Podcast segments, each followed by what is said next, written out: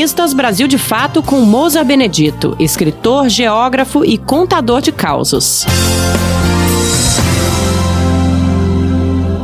Mexendo no telefone celular que fotografa, filma, manda e recebe fotos, filmes e mensagens e tem outras funções, inclusive a de rádio, eu me lembro de uns tempos em que telefone era uma raridade, e rádio também.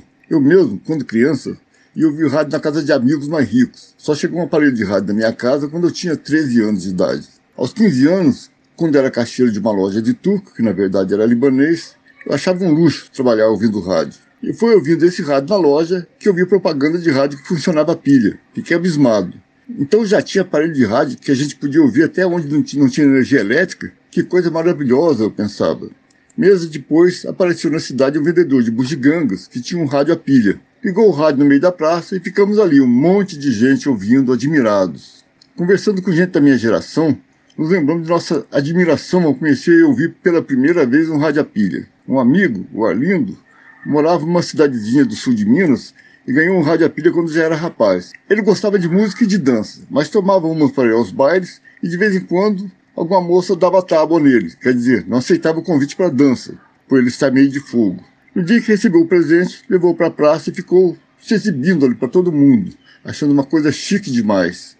Quando foi ficando tarde, a praça se esvaziou e não tinha mais ninguém ali. E o Arlindo se viu sozinho, sentado num banco e ouvindo música. Não achou graça, queria compartilhar aquela maravilha, mas com quem? Já era madrugada quando se lembrou de ir ao único lugar onde encontraria gente àquela hora, a padaria. O estabelecimento estava fechado, mas os padeiros estavam trabalhando. Entrou com o rádio e os dois ficaram ouvindo música e bebendo umas cachaças. Dali a pouco, já estavam meio calibrados pelo álcool, começou a tocar o bolero que achavam muito bonito. O Arlindo, emocionado, tirou o padeiro para dançar. No meio da dança, sentiram um cheiro forte de pão queimado, uma fornada inteira de pão perdida, porque o padeiro se distraiu na dança.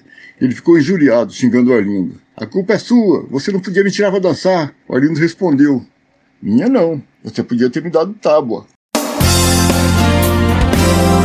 Você ouviu o escritor Mousa Benedito, geógrafo e contador de causos.